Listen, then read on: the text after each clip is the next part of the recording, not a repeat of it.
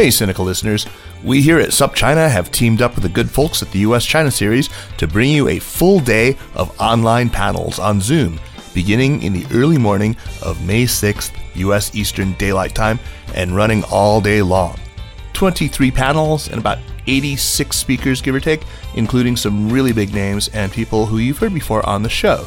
Susan Thornton, Paul Triolo, Jiayang Fan, David Barboza, who actually hasn't been on before, Maggie Lewis, Marv Histendahl, Sam Sachs, Alex Wong, Barbara Finnemore, Eric Olander, Andy Rothman, Jude Blanchette, Jessica Chen Weiss, Ryan Haas, Gwendy Cutler, Bonnie Glazer, Matt Sheehan, and many, many more. There are panels on just about every facet of the U S-China relationship. Jeremy will be doing one on the Cold War in journalism. I am moderating a few, including one on the future of scientific collaboration and one on the post-COVID nineteen world order. And it's free. Go to events dot sup china dot com to register. That's events dot sup china dot com, May sixth. See you there.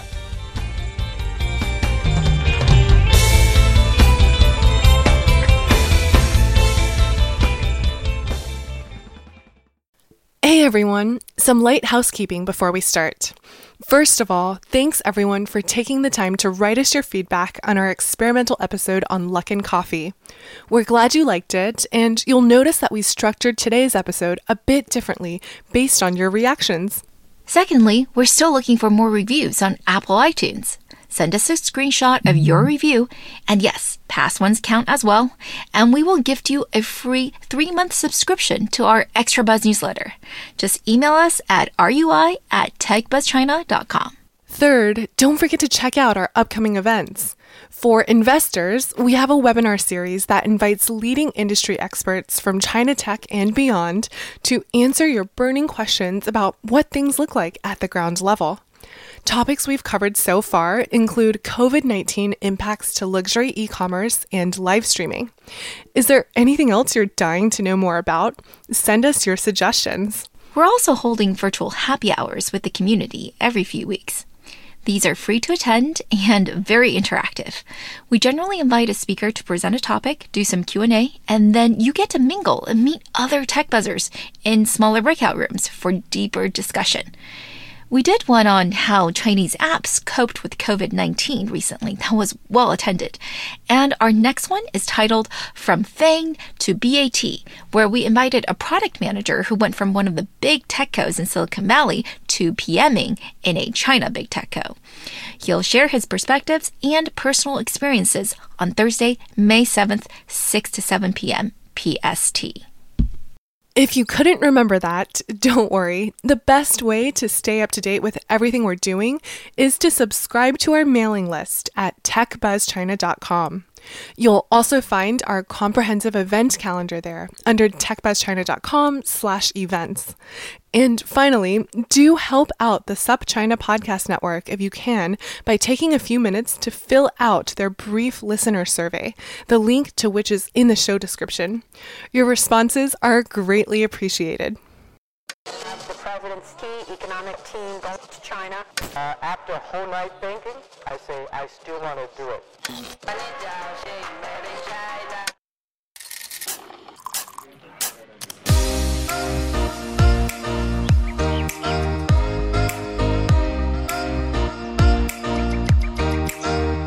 Hi everyone, we are TechBuzz China by Pandaily, powered by the Sinica Podcast Network by SupChina. We are a bi-weekly podcast focused on giving you a peek into what's buzzing within the tech community in China. We uncover and contextualize unique insights, perspectives, and takeaways on headline tech news that don't always make it into English language coverage, so you can be smarter about the world of China tech. TechBuzz China is a part of pandaily dot com, an English language site that tells you everything about China's innovation. I'm one of your two co-hosts, Ray Ma. And I am your other co-host, Yingying Liu. We'd like to acknowledge our partners, Deal Street Asia and SupChina, creator of the Sinica Podcast Network. In addition to TechBuzz, you can also find Sinica, which covers current affairs, and the Caixin Sinica Business Brief from China's leading business magazine. Again, if you want more China tech in your inbox, sign up for our new Extra Buzz newsletter at tech buzz china dot com for just two dollars a month. Email us if you're a student or want a group discount. Finally, as always, if you enjoyed listening to our podcast, please leave us a review on iTunes or whatever other platform you use. We'll gift you three months of Extra Buzz if you do. Send us a screenshot to R U I at tech buzz china dot com.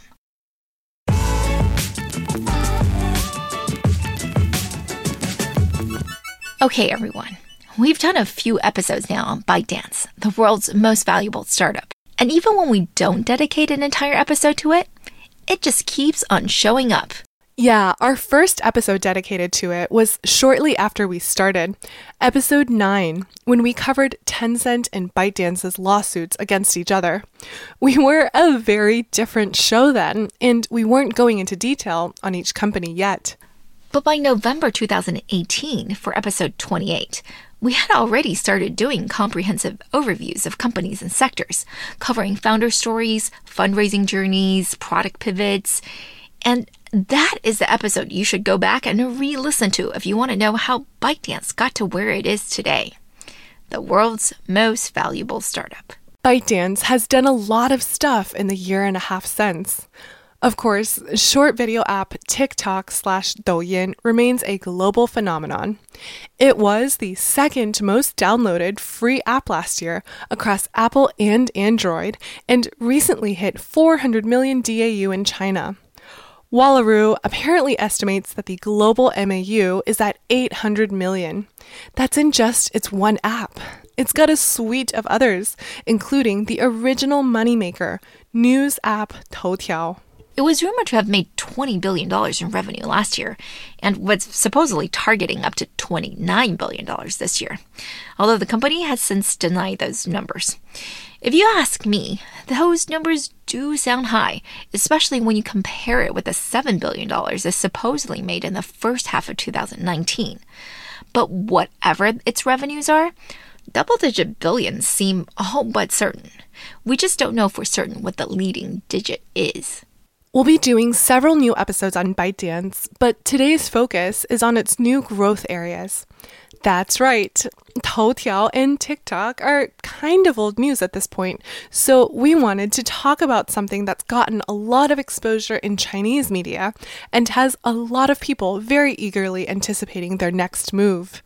We are, of course, as you can tell by the episode's title, talking about ByteDance's pushes into gaming and education. How important are these to the company? Well, gaming is ByteDance's nemesis, Tencent's bread and butter.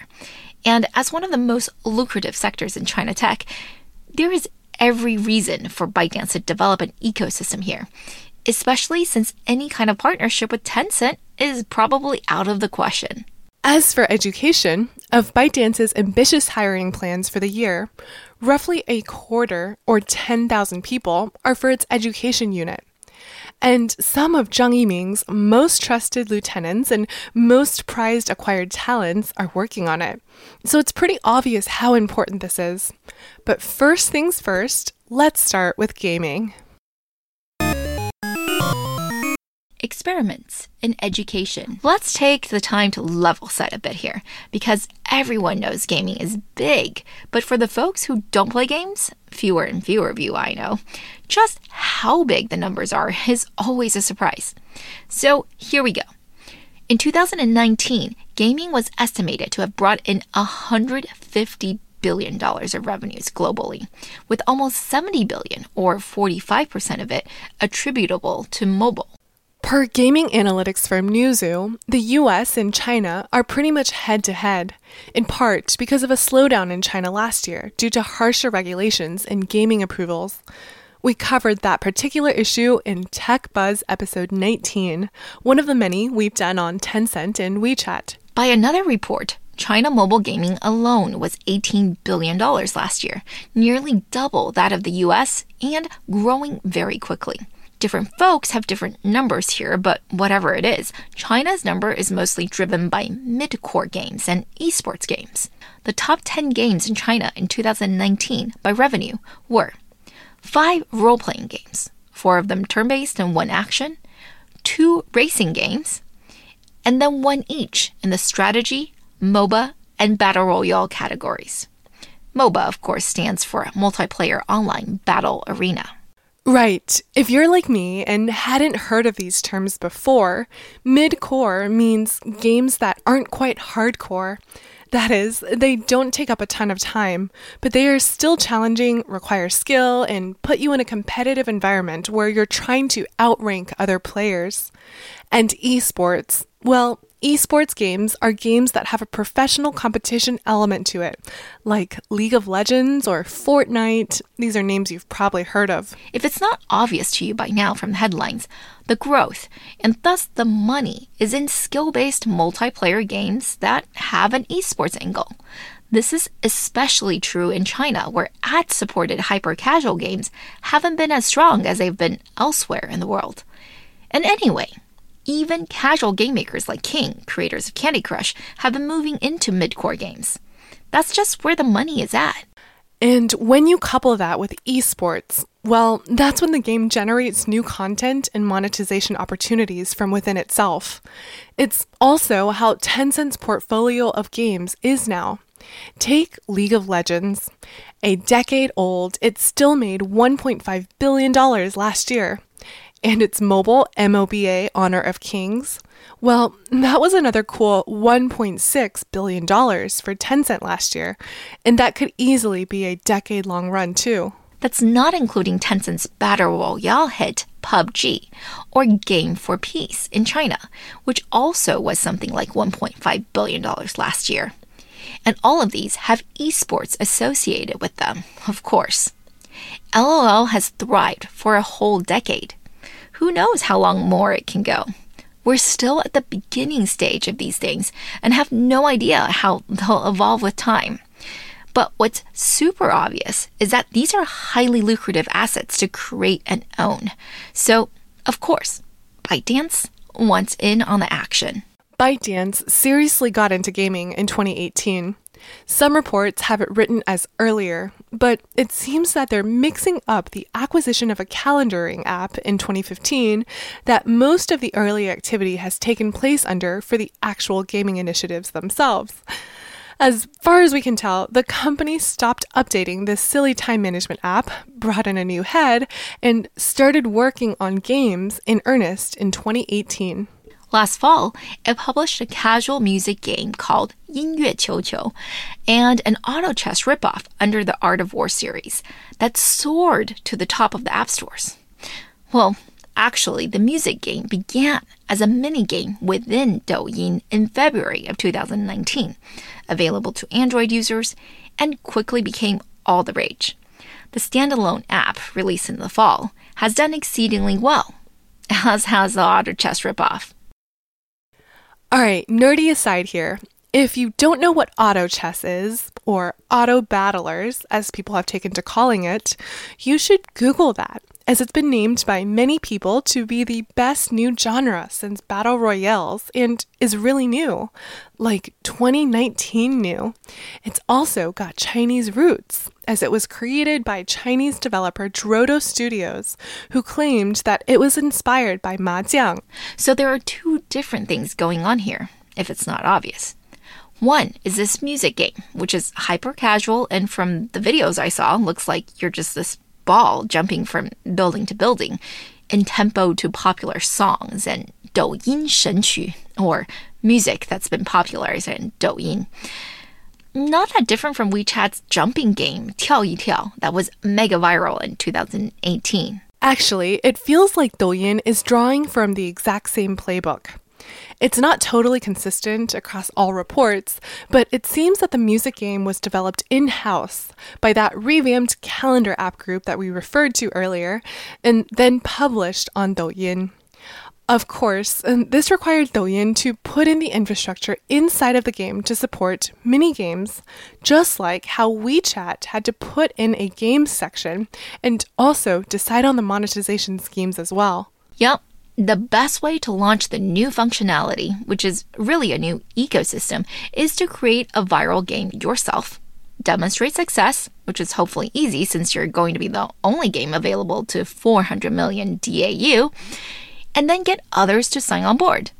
Well, so far they have. A main reason is that WeChat's ecosystem is already pretty crowded at over two thousand minigames.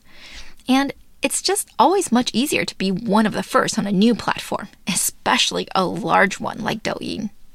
Not just Douyin. Toutiao also supports minigames.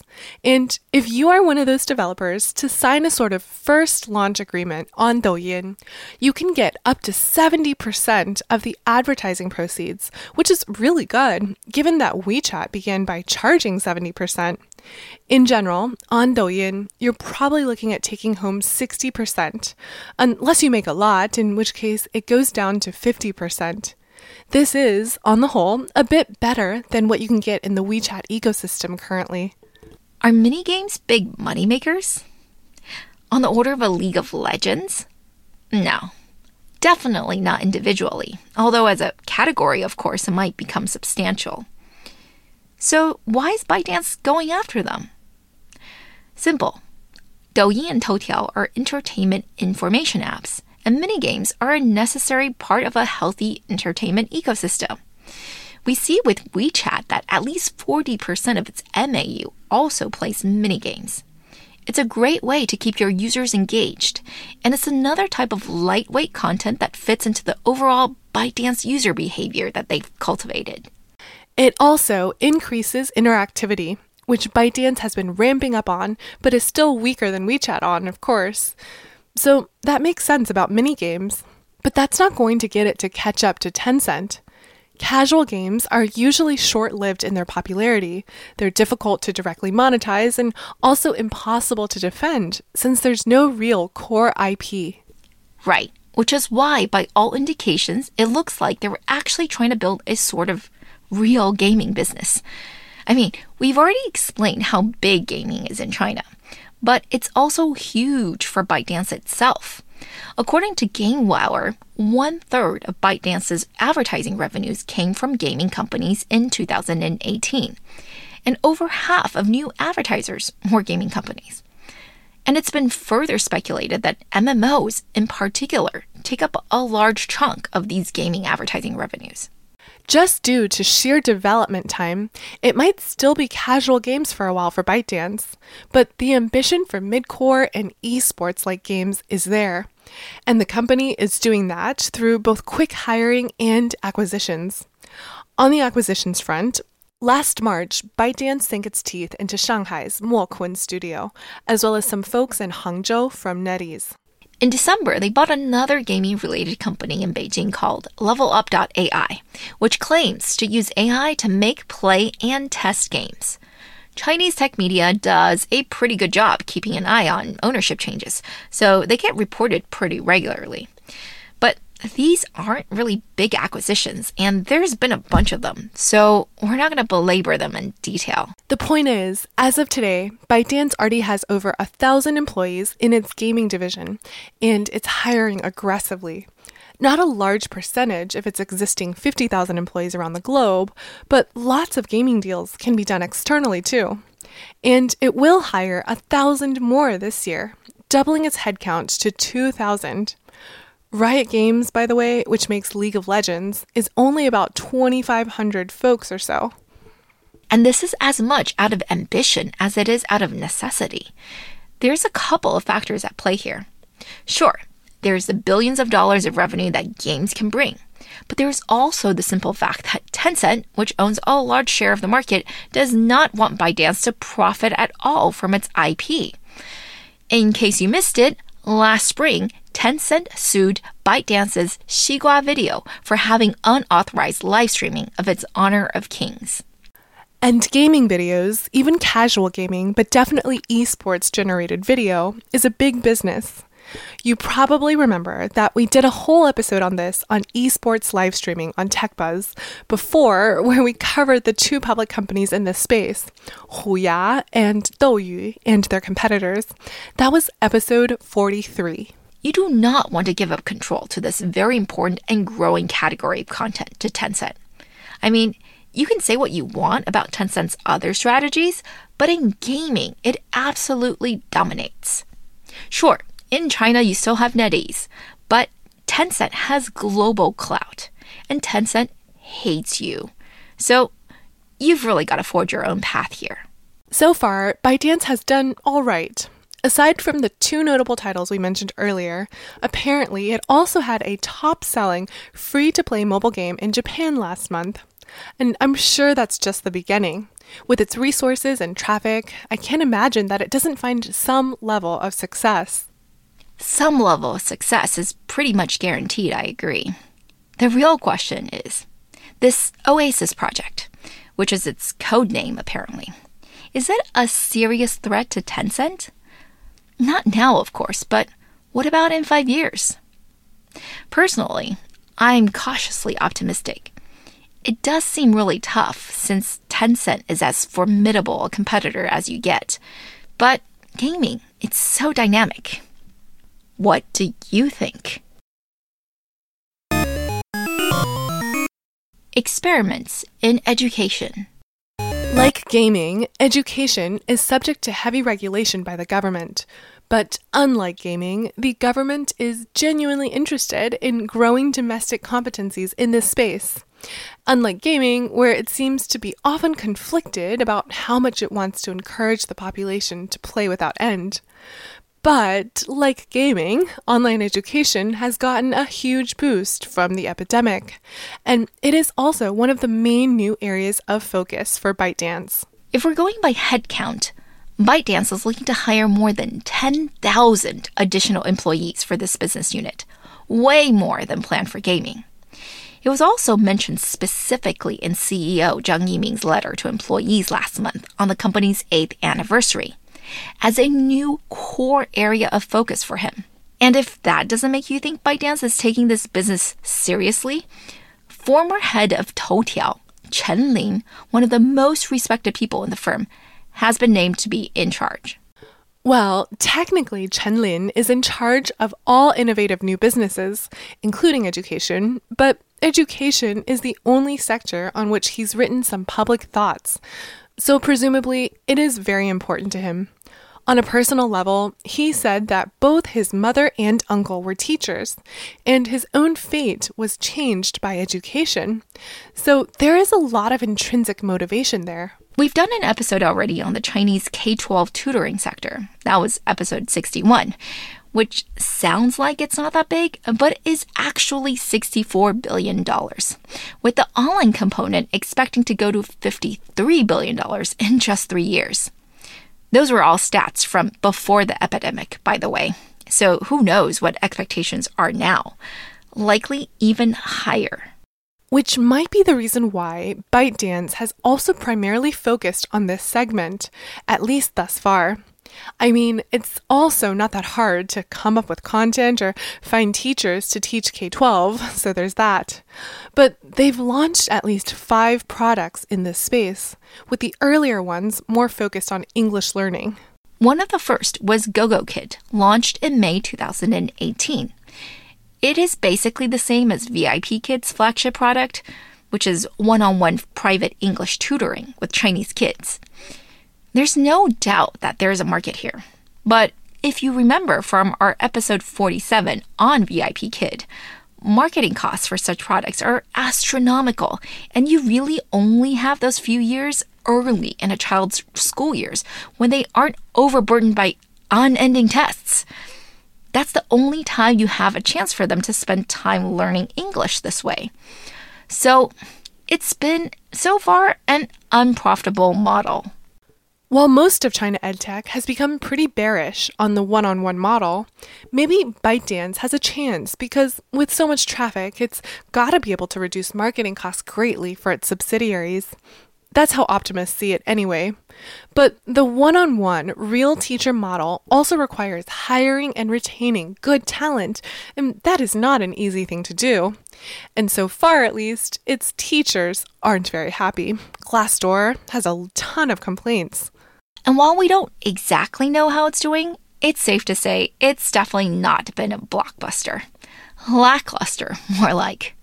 GoGoKid has been plagued by rumors of large-scale job cuts, although for now it survives. But GoGoKid isn't the only copycat education product that ByteDance has launched. It's also launched Dali Xuetang, which is the dual-teacher classroom teaching model that others like G S X and Youdao use. And some people put this self-learning app, Haohao Xuexi, as a ByteDance education app too. Although I think that's really just primarily an audio content app, not edtech as I would define it.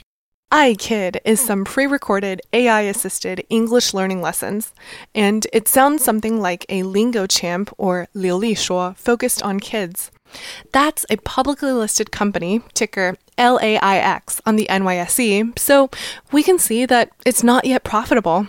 Again, S G and A is almost as much as revenues, so maybe again, with ByteDance taking care of customer acquisition, this model can survive. But even if it does, LingoChamp is just one hundred sixty million dollars in market cap these days. That hardly seems worth the effort for ByteDance to go after. Nope. Which makes their other products, Guagualong English and Math, also pretty puzzling. I'm not sure actually it's that fundamentally different from iKid, as it also touts native English speaker lessons for the English learning portion and then WeChat groups with Chinese teachers for after-class help. I totally agree that none of these things seem particularly original, which is why I think both Zhang Yiming and Chen Lin have been emphasizing that while they want to do something big in this sector, it might take some time. Meanwhile, I guess they are just copying. Well, there was one announced, but as of yet unreleased project that seems like it could be something wholly original. Louis Yang, one of the co-founders of Musical.ly, which ByteDance acquired at the end of two thousand seventeen for up to a billion dollars and took inspiration from to make TikTok, is working on an edtech hardware solution inside of ByteDance. That was confirmed last fall. The team working on it is the old Smartisan team that ByteDance also acquired. You know, the failed smartphone maker that we've referenced a few times. Anyway, the product was supposed to be released early this year, but I imagine the epidemic delayed things by a lot.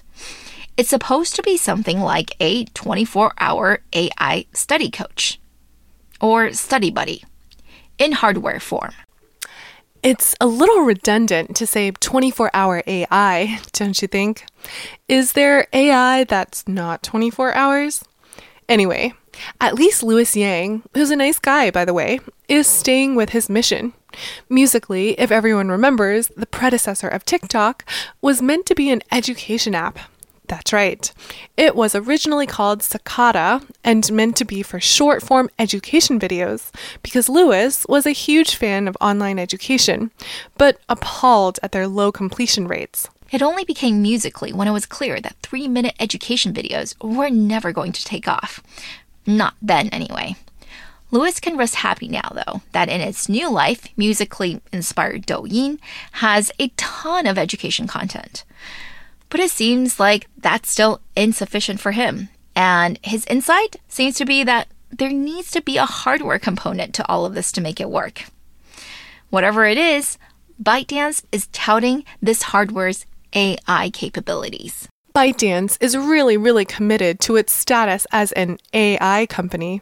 It's really done very few things that aren't algorithmic, quote-unquote, which makes marketplace projects like GoGoKid stand out.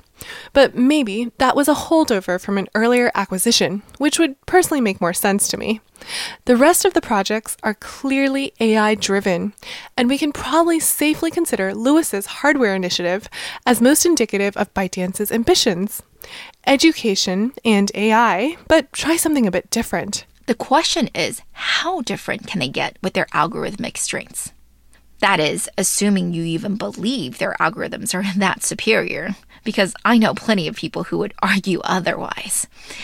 But it's not been proven that better algorithms is what students need. A lot of people are very skeptical that ByteDance has the D N A to succeed in this sector, which has traditionally been very reliant on recruiting and retaining talented teachers. Right, and there's a lot of competition in a tightly regulated space. But the flip side is that none of the big players in the space have a tech-driven D N A. Not really. Not like ByteDance. I mean, a good number of them, like G S X Chen Xue's C E O, still come from the New Oriental Alumni Network. That is old school. And if you're betting that A I will transform education, then okay, ByteDance seems like it's got a decent shot. And in conclusion, so what has ByteDance been up to? Well, it's been expanding like crazy. The company is already massive at sixty thousand employees, but has a target of one hundred thousand employees globally by the end of this year. By the way, that would put it on par with Alibaba. Being so gargantuan, its every move is scrutinized heavily. And in the past few years, Chinese company ownership changes have become a lot more transparent, meaning that it's pretty hard to hide acquisitions and investments, so we can get a good sense of how it's been growing. And two of its biggest new growth areas are gaming and education. In gaming, it's both creating a casual minigame ecosystem within its apps, as well as trying to get more complex I P creation going. The former has been public news since last year, and the latter is obvious if you look at their job ads and acquisition strategy.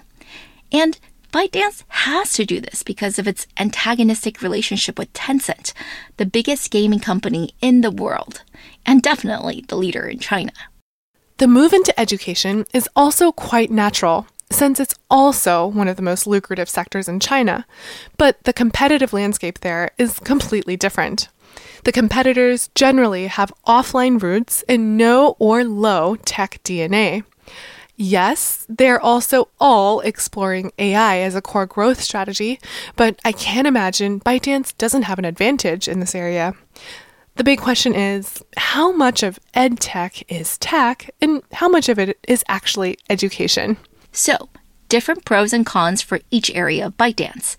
And even though I think education might be the easier opportunity, I'm actually more bullish on ByteDance and gaming. That's because gaming is constantly evolving, and there is no fixed output that you expect from a gaming experience.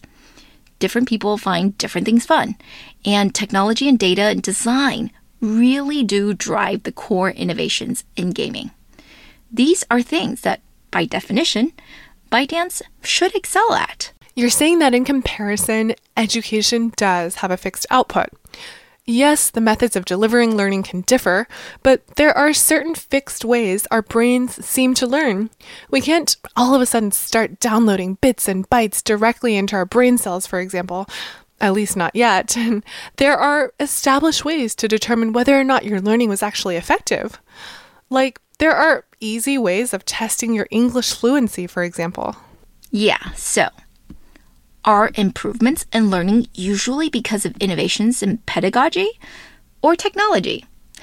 In any case, it seems to be a more bounded space to play in. Teaching someone something effectively is also much harder than entertaining them. If we believe ByteDance is a company that is just very effective at collecting, manipulating, and responding to data, then gaming seems a better use of its strengths than education. Right, but even if data is not the largest part of the education business, but it does play some part, and if you believe that you're going to be much better than your competitors at it, then why not go for it? And don't forget that gaming is much more at the whim of the government, who can't seem to decide exactly how strictly it wants to police this space. If you'll remember, there was a nine-month freeze in giving out new licenses in twenty eighteen that wiped out a big chunk of value for Tencent. Either way, ByteDance is not making a decision between gaming and education. It's going full steam ahead in both. Yeah, I've watched a lot of Zhang Yiming interviews recently, and one thing he says repeatedly is that he only wants to go into fields where he feels that he can do much better than the incumbents. He's been pretty open about the fact that he thinks edtech has a lot of room for improvement. His moves in gaming, though, could be more inspired by defending himself against Tencent. What are your thoughts? Have you used any of the apps we talked about this episode? Did we say anything totally crazy you disagree with? or agree with. Let us know what you think.